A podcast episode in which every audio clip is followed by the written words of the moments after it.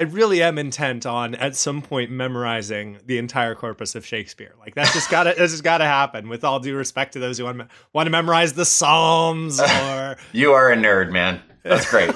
he will learn it, and then he will spend the rest of his life quoting it at us endlessly. I love the annoyance in their voices right now. It's, there's no celebration in you trying to learn Shakespeare. I'm like the younger brother on the podcast.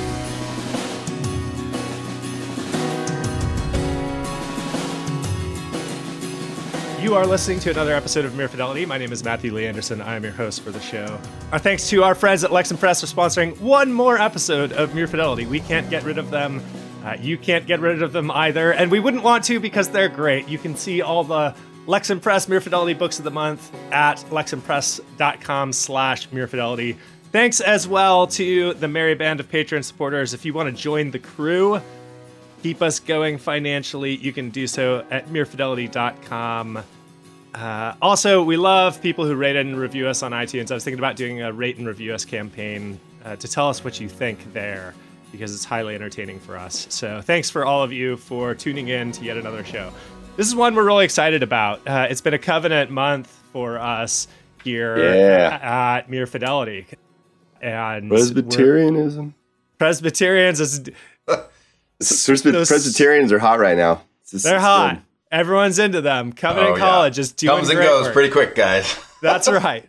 Uh, we are delighted to have uh, Kelly Kapic, professor of theological studies, Covenant College, the author of a new book that we're going to talk about. Um, You're only human. How your limits reflect God's design and why that's good news. And speaking of hotness, what? limits. Oh, gosh, limits okay. are this is gonna be the bad. new this is going to be there's nothing bad about this. No we look we it, it feels like there are a lot of books coming out mm.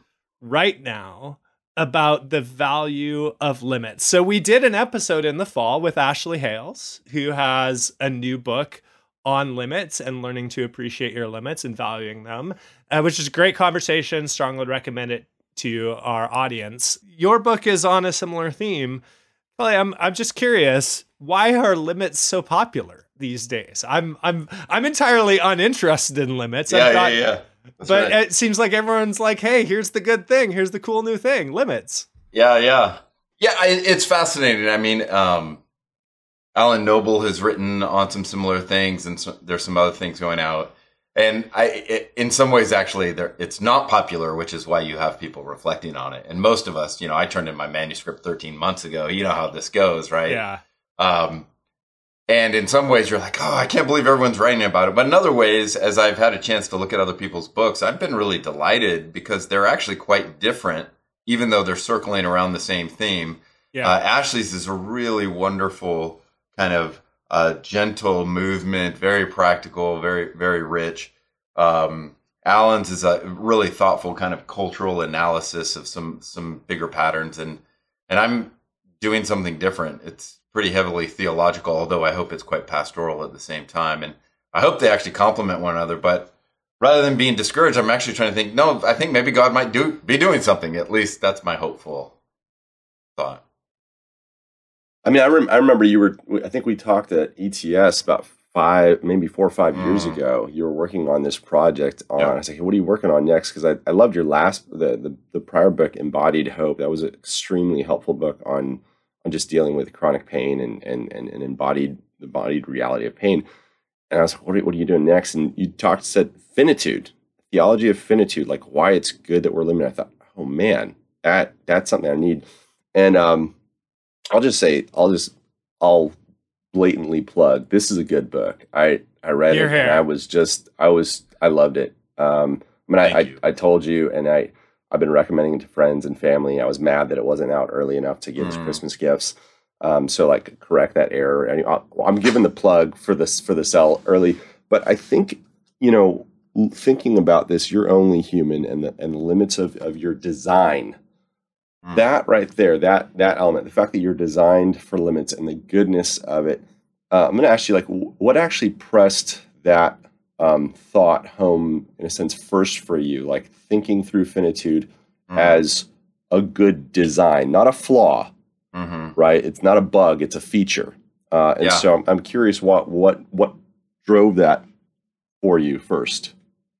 Yeah, uh, this is fun because this is, you know, you guys are a theo- theological podcast, you know, theologically oriented. So I can, because there's there's three things, and one's deeply, they're all kind of personal, but but the theological things, the two that drove this home for me first were, you know, because honestly, I'm not just saying that I, I've been wrestling with this for for 20 years or more, and the first thing was in the late 90s when I was doing my PhD overseas studying under a guy named Colin Gunton. Um, he was very rich in his doctrine of creation, Yeah. and um, you know, uh, he just uh, got me thinking about the goodness of creation. And um, coming from some evangelical circles and having gone through a Reformed seminary and great education at Wheaton and all of that, the truth was, I, I actually don't think I had a strong doctrine of creation, and so I had been thinking about that. And Colin was one of those impetus to, to think fresh about it because I, I've really, you know, I've said this quite a bit publicly now, but I really think evangelicals they they're like, what do you mean we have a weak doctrine of creation? We talk about it all the time, but what what we actually talk about is when did God make the earth and how did He do it? And that's not the doctrine of creation. So, anyways, cre- thinking about creation, and then the second thing is really studying the humanity of Jesus um, during the the late '90s, and then since then thinking long and hard about that. And then the personal, the other personal side is just this is something I super struggle with. I love efficiency. I love productivity. Uh, and you mentioned, um, you know, pain and suffering. My wife had cancer in 2008, and um, praise God, was eventually declared cancer free after surgeries and stuff. But then, um, since t- 2010 to this day, she deals with chronic pain and fatigue every single day. So, in some ways, God just uh, forced us to think through it. So, having reflected on pain and suffering and lament, I actually finally felt ready to talk about the good of being a creature too. Hmm. It's a long answer. It's a great answer. And I'm curious about the good of finitude and whether or not it is a good. Um, to put it bluntly, right? Like, so I I've thought about this as well for a long time. Um, most recently through just spending a ton of time with Karl Barth. You know, Barth's someone who he does he does have his limits, um, but he is someone who, in terms of thinking about finitude and transcendence, offers like potentially a really radical interpretation of finitude's value to the point where he he goes so far as as I think saying that death as a terminus as an end of time is actually maybe built into the structure of creation.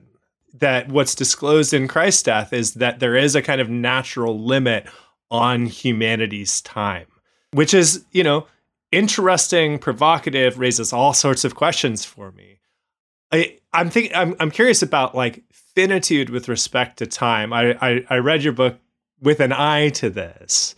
Um, how how can finitude be a creaturely good, while the limit on human duration that we that death inaugurates remain a bad or an evil? Yeah, so uh, it's a great question, and you know, obviously, some of it would would take much longer. I mean, Colin, who I mentioned, Gunton, um, I remember talking to him directly about these very issues. You know, and is it that all death is bad, or is it just this kind of human death with all of its, you know? And he's drawing from Barth on that. Um, I actually, I do think death, human death, as we experience it, is a problem to be lamented. It's not a, and so I knew going into writing this book, when I say the word finitude, first of all, most people, it's not part of their vocabulary. It's kind of, but actually, all I mean by finitude and all it really needs to mean is it's a fancy word for creature. And it doesn't have to mean about duration of one's life. It can mean about the limits of one's knowledge, one's energy, one's capacities. Uh, you're only one place, not every place. And so in the book, I, I'm explicit that when I use the word finitude, I'm thinking about all of those things and not necessarily death. That, death, and in some ways, if you want to know what I think about death, I, I would point people to and suffering. I would point them to the the embodied hope book. But I, I don't see these in competition. Um, it's actually the short answer is it's actually only the goodness of our creation and of being a human creature that allows us to make sense of why we can and should lament. And why there is an ache and wrong in the whole thing, right? Um, but you know, in classic orthodoxy, the idea is humanity didn't wasn't made necessarily to die, but it could die, right? And anyways, all that to say, finitude doesn't have to mean death; it just means limits. Yeah, that's good. So even even the uh, the human creature that has uh, perpetual duration, perpetual time, is still subject to conditions of finitude. They've got to yeah, learn things over time. Yeah, and I think in glory we are still going to be creatures and finite. Yeah.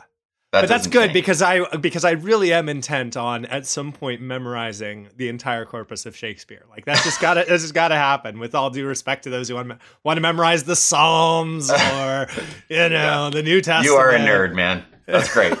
He will learn it, and then he will spend the rest of his life quoting it. It's Oh, true. Yeah. endlessly, endlessly.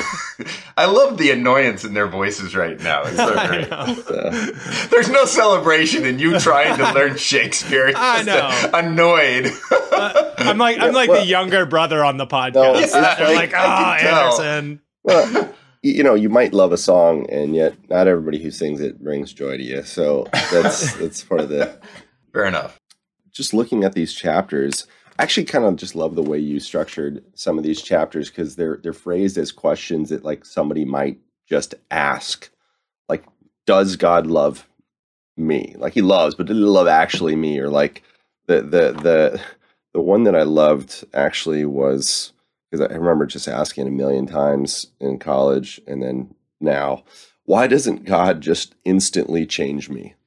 On the question of sanctification, um, I'll I'll ask you on on on that one. In terms of thinking through the process of sanctification because oftentimes we're we're, we're feel like Christians I want to go back to the creaturely limits but in terms of like our regenerated limits I think one of the one of the f- greatest frustrations of the Christian life is like hey um why does this stuff still bug me?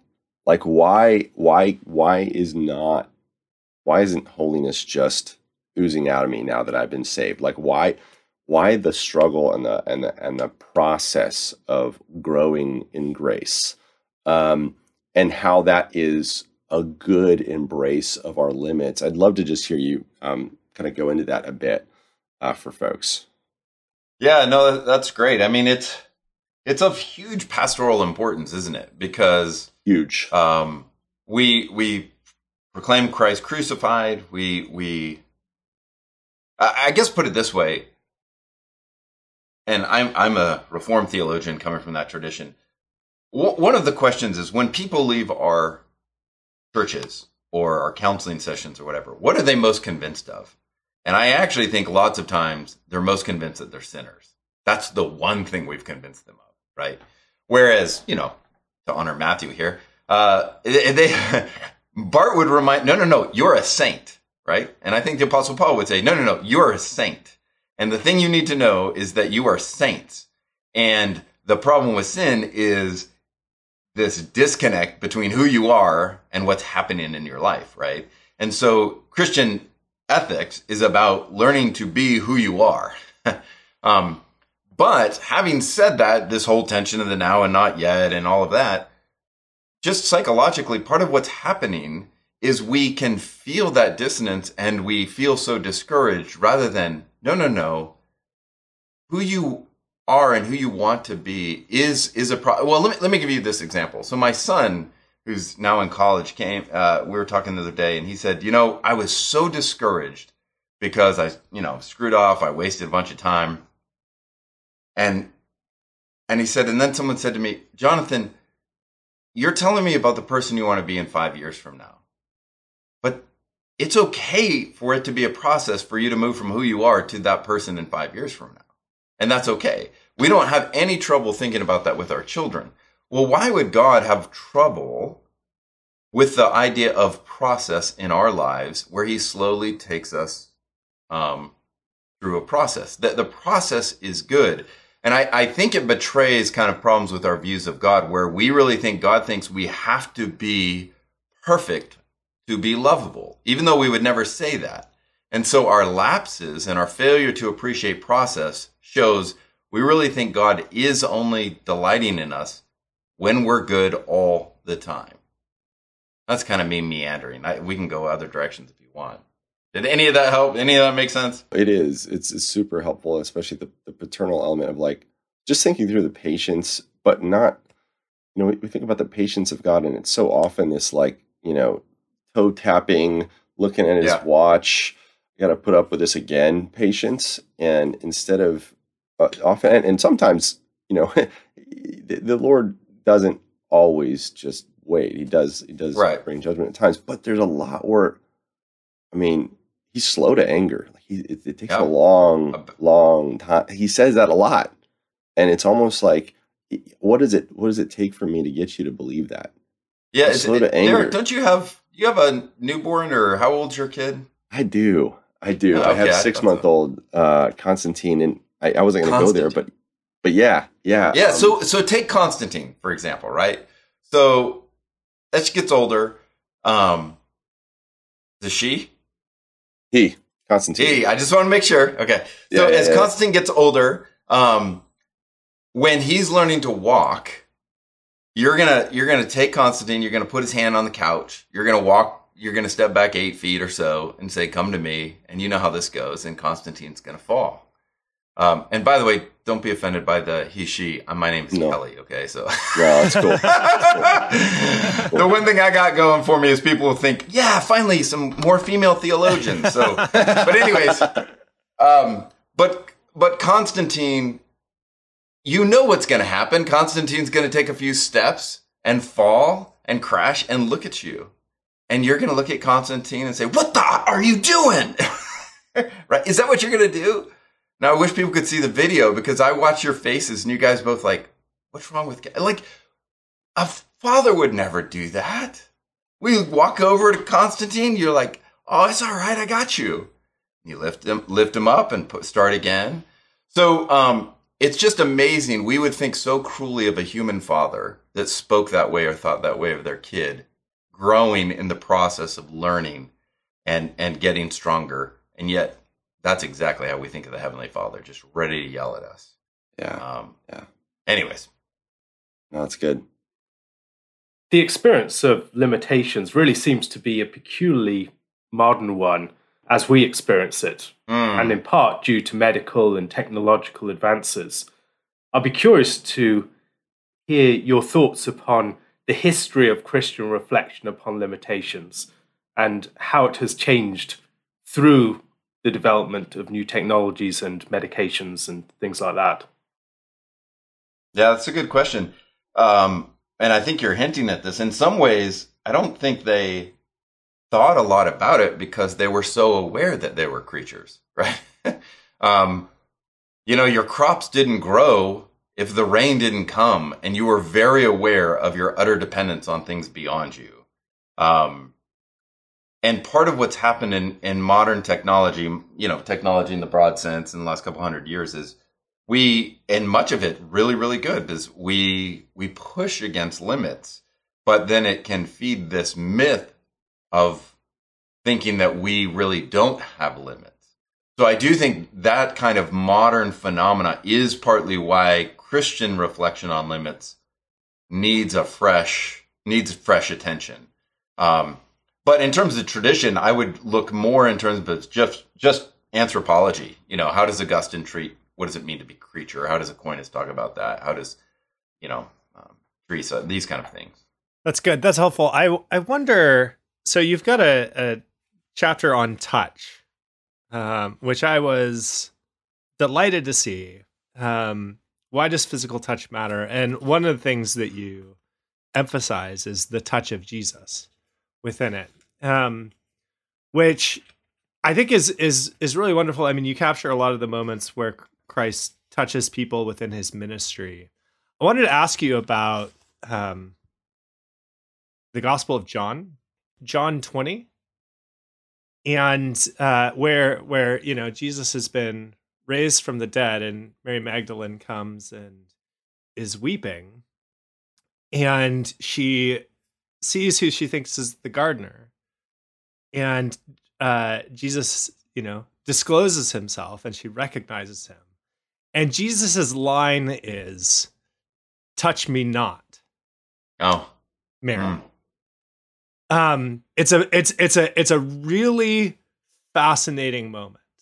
Um, and obviously, like with everything that that John presumably li- writes later in the First John, you know, who are the the one who our hands handled, right? It's he's he's down with touching Jesus, um, but what you have in that moment is a really sharp, like, don't touch me. Why does Jesus say that? And like in immediately after being raised from the dead, and I'm like I just I'm just interested to hear you reflect on that moment in light of everything that you've thought about touch and the value of touch and, and Christ's ministry of touch with people who are hurting and, and broken. Yeah, I mean that's a that's a really good question. I remember looking at that passage um, 15 years ago or so. I was writing an article um, with former student who's now a PhD, and you may know him, Wes Vander Lugt. But we wrote on the ascension in the ancient church, and and that passage is a very difficult one. I can't remember all that that we found. Um, but as you're describing it, he does say, "Don't touch me." But it's I would say if you're going to make sense of that episode, there is there's clearly something going on between resurrection and ascension and and and, and but you have to you have to read that alongside also where his encounter with Thomas is see my hands you know my side. And he basically invites him to touch even though there's no evidence that he does. And so I do think um I, you know, I, I would put those two together, and for me, the Thomas episode is quite significant. And in classic orthodoxy, and this is something uh, I think is of super importance, is the ongoing humanity of Jesus, right? And you know, some of you know in the last twenty years in scholarship, there's been a lot of debate about the ascension, and and thankfully, people saying, "Oh, the ascension really matters." But one of the seriously serious debates is where is Jesus? That's actually a great question, right? And I'm of the tradition that thinks his ongoing humanity really matters. I don't have, it's a hard question to say where he is and how does he work out. But I think when Hebrews says he ever lives to make intercession, that first and foremost is about his ongoing humanity. And even this sympathetic high priesthood. So the touch part, I think that is a very strange, and, and the commentators, as you know, it's really a difficult one there with don't touch me and so I, I'm trying to make sense of it in light of what he says to Thomas, but especially in terms of Hebrews, this sympathetic high priest, whoever lives, and his ongoing humanity, um, I think is significant. How much? How much of it is? Might it be? And this is just me sort of speculating, thinking out loud about it. Some sort of rejection of a kind of possessiveness or a, an, an impetus to grab hold and and to keep present, um, some sort of denial of the ascension, where you wouldn't, you know, like Mary's inclination in that moment is to make sure that Jesus doesn't leave, right? And Christ knows he's going to have to depart. And so there's actually an appropriate distance that he is willing to put between himself and his people uh, because he's going to send the comforter. And that's a whole stage of process that, you know, Mary and the church are going to have to go through. Yeah, I, and I, I, think that's exactly right. And all, partly what seems to be going on in that passage is what you're saying, and and the misunderstanding that it's not just oh he's here to give us a hug because he's he's been raised as human and that's all. It does seem to be saying no no no I'm ascending. I am not merely human, right? But to Thomas, it's I'm not less than human. I haven't given up my humanity, right? And so there might be those kind of those kind of things going. On. Yeah, good. That's helpful. I puzzle about that passage a lot, so you know, I, I don't get to yeah. ask bona fide experts in this Matt, about this very often. So we we all just have we all just have these podcasts with guests on to like for for people to just answer our questions. That's um, true. Just like hey, I, I always wondered. Um, so speaking on speaking to go back a little bit to Alastair's question with technology, I think you know, you have the most extended discussion on technology in your chapter on time. You have enough time, anxiety of time. I it's hard to pick which chapter is probably going to immediately resonate most with most people. But if I had to pick a top two or three, it'd be that one. I, I feel the pressing anxiety of like, I have to get everything in, yeah. and I don't have enough time. Uh, you know, uh, job, baby, dissertation, um, Yeah. Twitter checking. Like it- you know, I can't I can't scroll enough. Like, I can't. Uh, like, sad. What if what if I miss what if I miss a good you know okay whatever but but you get the point that that one in a sense um it it I mean you can almost I you could feel your your lungs starting to like tense up as you're reading uh, thinking about all the things that press in. Um I just love for you to speak to that a little bit in the, in the contemporary moment of of what theologically needs to be happening in our heart what not not theologically needs to be happening spiritually happening in our hearts as we as we wrestle with the limits of time because i think of all the good stuff i could do i think of all that i could become i think of like i could have my languages down i could i could do all these things for the church i could be an excellent father i could like just give me 36 hours lord like that little harry potter fourth book where where Hermione has a little the little the little clock thing that like turns back clock so she can Oh, yeah, extra yeah, yeah. classes. Yeah. That that that to me is like and Matt's cringing and that's fine. I'm sorry I read books that like I read a book as a young man that people understand what's happening, okay? Like it's a contemporary reference, whatever. Okay. Kelly, ignore him. Answer my question. Minister to me, okay? Uh yeah, I mean, I it's hard for me, right? So I can relate to everything. That's part of why I wrote this is you know, I, I talk about this in embodied hope, but I I actually don't know what I think until I write it um, with clarity. Uh, that's also the gift of t- when we get to teach. You go, oh, this is what I think, right? Um, and so on a Monday, when I write my to do list for Monday, um, when I, if I'm honest and I look at my list, it's not a to do list for Monday. It's a to do list for the week or for the month. So what happens is that by the end of the day, I just like, ah, crap, this is a terrible day. I didn't get anything done because I, I have what, um, Glee calls productivity shame, right? I've set myself up for shame with these unrealistic, well, theologically, we have an answer to that. We're a creature. You can only do so much. You can only feel so much. You can only think so much. So I do think part of what's happened though is our reading of scripture and our theology has been affected in modernity in ways we don't even appreciate. So take, for example, redeeming the time, right? Man, that we love to redeem the time without even realizing that we all receive that now in terms of productivity and efficiency. So you better use every second of your day to the fullest. Squeeze everything out of that. And if you don't, God is not pleased. You're being lazy. I have now really just have big issues with that. So this is a long way of saying one of the f- delights of being, you know, I had a grant and I was able to research. And one of the surprises that I loved getting to explore was the clock and the history of the clock and the history of time.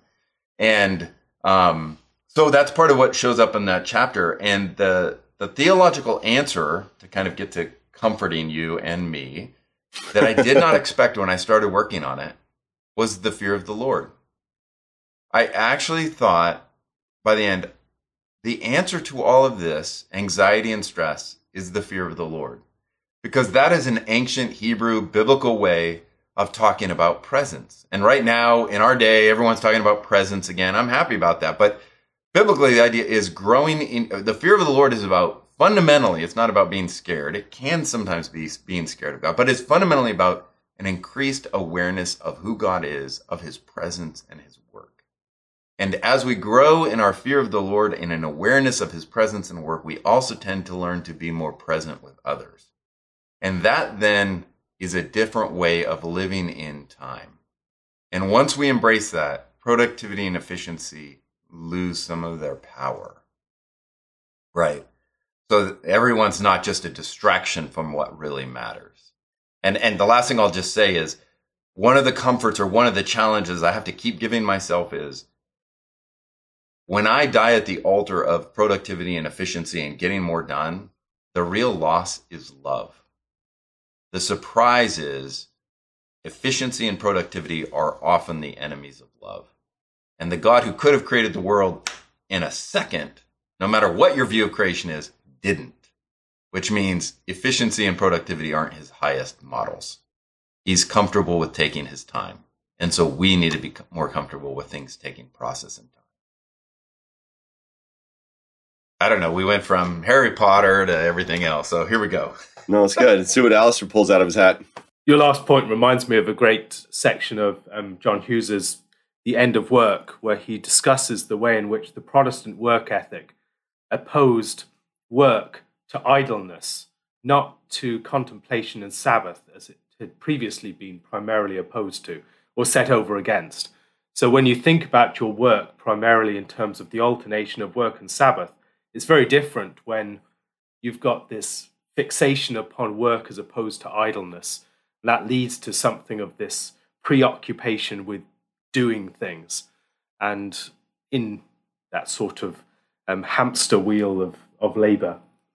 More, more generally, um, and maybe getting back to some of the question that I raised earlier, a lot of modern technology is offering us a way to surpass our limits, a possibility of maybe shrugging off some of our limits or circumventing them in various ways, whether through being present virtually rather than actually having spaces where we don't feel the limits of um, our physical bodies and our locatedness. Um, and also things like more dramatic changes to bodies, more dr- dramatic technologies that enable us to uh, avoid some of the mortality of our bodies. How should we react when technology gives us a real possibility of avoiding or, li- or radically limiting or overcoming one of our limits? Yeah, that's a good question. I, you know, I think it's probably what you would say too. I, I don't think we can always be opposed, but we definitely don't always want to accept, right?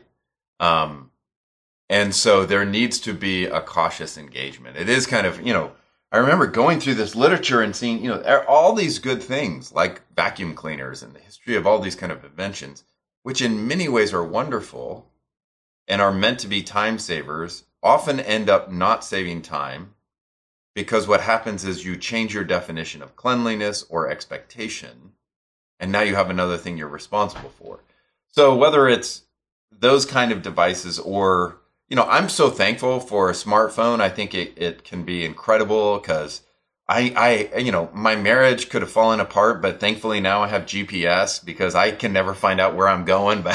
But but but now you know it's not me and my wife fighting about it. I don't, she can just say, "I'm not telling you. Look at your you know GPS." And so I'm very thankful. I, I don't want to be a luddite and against all all technological advances, but I do think, and maybe this is where you're hinting at, Alastair. I do think we need to at least ask what might be some of the unintended consequences of this. Um, I'm not on social media. I know people who use it well and with integrity. Um, but I find it's probably just not a super healthy place for me. I, you know, when this book was coming out, the publisher, you know, publisher's been asking me to be on social media for a long time, and I hate. And when this book is coming out, publisher said, contact some people, let them know that this is coming out. And I, you know, I, I think I texted Derek and said, hey, you know, consider putting this on. And as soon as I sent just an email to him, I felt like creepy, right? and so, but I, I do think that technological advances do always, and Matthew could talk about this probably better than me, but always have ethical consequences. And so I think we've just, it's, you know, this is all stuff, you know, just because you can doesn't mean you should. And I think learning to be present is something I would like us to be thinking about when it comes to us asking about technological advances. Um, is this encouraging me to be present with God and others, or is it not? Yeah. What I, will just really one quick comment here in relation to the advances in technology and limits. You know, there's the time issue, but I, you know, I spent a lot of times in gyms when I was younger, and I, you know, have had chronic pain issues as well, and trying to overcome them. One of the temptations is the temptation of technology. Uh, that I if I watch enough YouTube videos on how to, you know, reset my shoulder in the right position, or if I follow this, you know, if I have this little Fitbit on my arm, or whatever, you know, technology that Apple uh, included in their, you know, watch to you know, kill Fitbit, whatever it is, then I can I can master my body. I can master its limits. I can push them. I can be more than what I would ordinarily be. That temptation to extend the limits of our finitude, um, I mean, you can see in, in, in the way that the way that fitness experts and or fitness industry folks often, not all, the healthy ones don't, but often will press the language of be more than you ever thought you could be, or or, or be more, and essentially be they're they're promising a, a superhumanity through technological modification that eventually it can actually on the far end of things lead to breakdown. Like you can work yourself into, and this is something I've I've struggled with with that is is working yourself until you feel you come up against your limits hard uh, while you were trying to, to while because you tried to transcend them because you didn't rest sabbath. You didn't know that your body has those limits. So this is this is this is something i think has massive implications for how we relate to our bodies how we relate to you know we talked about body image. You know, it's, it's not just I mean, I'll say it's not just women that you know we, we classically think of eating disorders and things like that, but the amount of young men who are working themselves to the bone in the gym, uh, at, the, at, the, at your university gyms or locally or, or on on crazy crash diets and crazy amounts of stuff. That element of transcending and technological modification is, um, I mean, this presses us into almost the transhuman conversation. Uh, that transcends. But but that that to me is just so important for recognizing the good of creaturehood. And I think Matt had a, had a question related to this on God or different. I don't know, but but this is well, this is to me. I think of theologically God, God's infinity, and, and my finitude. Yeah, yeah. So go on.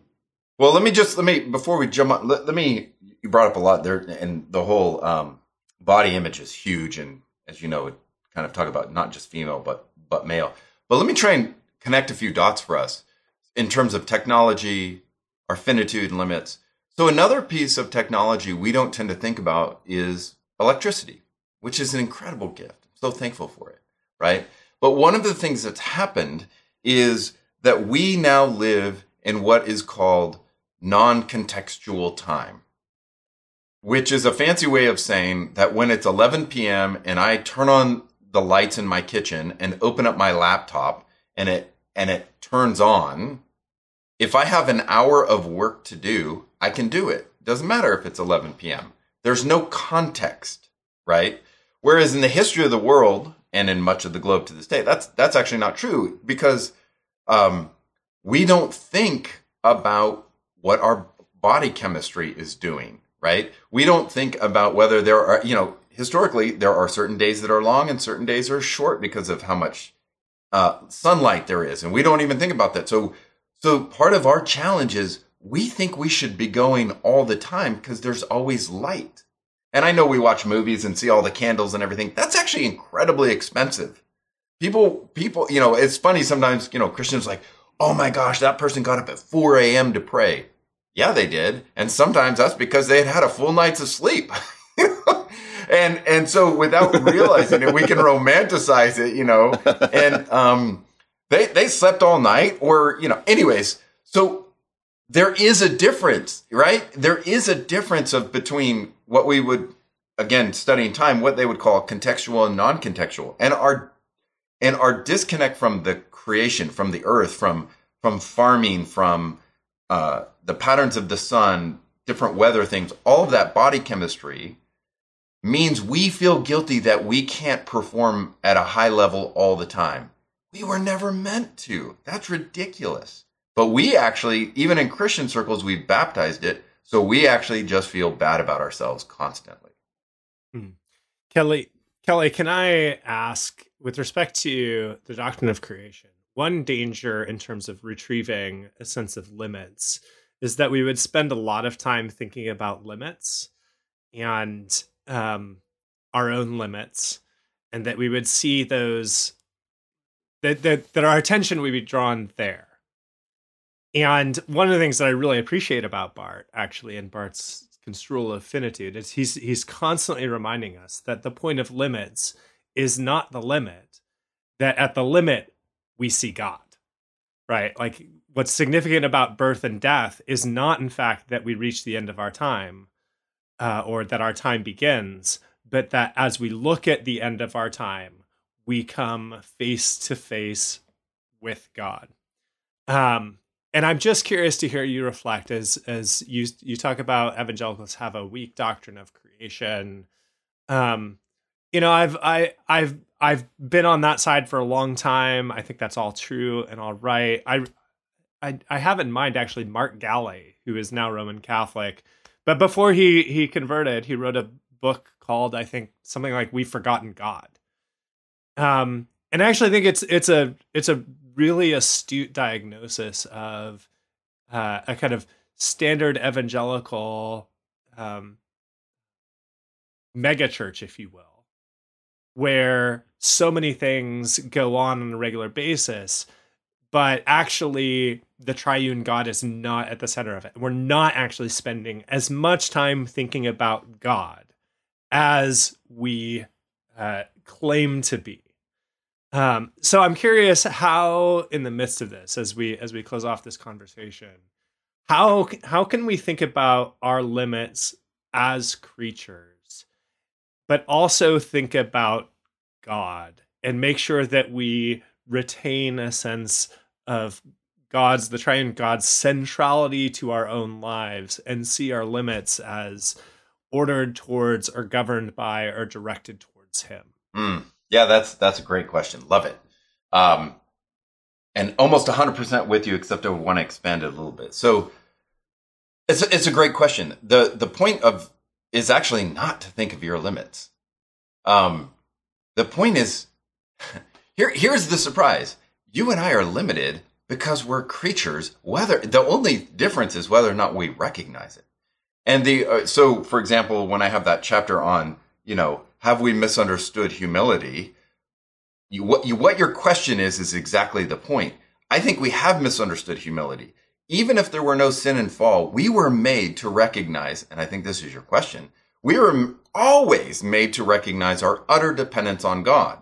Not recognizing that doesn't mean we're not dependent on God. It just means we don't recognize it, right? That's called rebellion. Um, the one area I would expand on what you were saying, though, because I don't think it takes away from God, is that we were made to recognize always our utter dependence on God and our dependence on others and our dependence on the earth. And that is just part of being a creature and the goodness of it. And so actually always the focus has never been to focus on your limits. It's to focus on the other, the other being God, neighbor, earth. And so that would be the more expansive way. And in that, and Bonhoeffer has a great discussion of that, but sin is what disorders all of that dependence. But the dependence itself is not the sin. Dependence is the good part. And that is what helps us understand God. And the, the final thing I'll just kind of say, just because I know, I think a lot of pastors listen to your podcast, if I'm if I'm not mistaken. We hope so. Yeah. Yes, Yeah. we hope so. So But, yeah. you know, I, here's one of these questions to kind of tie in some of what we're talking about. Do you, if you're on it, I mean, every path, every Christian knows they're supposed to pray and all of that. But if you're honest, do you feel guilty spending a long time praying? Because it actually feels like an utter waste of your time, if we're honest. Oh, And and it is only when you and I grow comfortable being with God that we can grow more comfortable with being with other, loving God, loving neighbor go together. And there's a reason pastors are burned out and we as the church are pushing them to be burned out. And the idea of no, no, no. Listen, I need you to cultivate your awareness of your dependence on God so you can do that for me as my pastor because otherwise you don't even know you're doing it, but you are pushing me in super unhealthy ways to just be busy because you are. I, I I have never had the experience of feeling guilty for praying too long, but Mm. this is now a life goal. Like this is this is I'm, I'm adding this to alongside of memorizing the Shakespeare corpus. This is going to be a, an Anderson aspiration. But you know what I mean? You feel guilty praying because there's other things you should be doing that really matter. yeah, yeah, Yeah, I'd like to feel that one too. Uh, okay. Well, this is no, this has been a great conversation, um, Kelly. Thanks so much for coming on. Um, I yeah, it's a great last word, and I don't mean to detract from it. no, you're from, good with my jokes, but I, I I really do think it's the right sort of word uh, to give mm. to people. So thank thanks for the book and thanks for this conversation. Thanks for having me, guys. Great to be with you. Uh, if you've been listening along, uh, this has been a conversation with Kelly Kapic. The book is You're Only Human How Your Limits Reflect God's Design and Why That's Good News. Uh, we have more good news. We're going to give away a copy to one of our Patreon supporters, one of our existing Patreon supporters, and uh, also a new member of the Merry Band. So if you do want to join up with that and get a chance to get a copy of Kelly's book, the uh, link to do so is at merefidelity.com. Uh, thanks to our friends at Brazos Press for offering to do that and for publishing just such a terrific book with great theology. We hope that you will all go get a copy. Uh, so, yeah, strong endorsement. We are excited to carry on this year thinking about ethics, limits, what it means to be a creature, how to live appropriately as Christians before God and in this world. That's what we do here at Mere Fidelity, and we have a great time doing it. We hope that you will join us in the weeks and years to come and that you'll bring a friend or two along with you. Until then, though, this has been Mere Fidelity.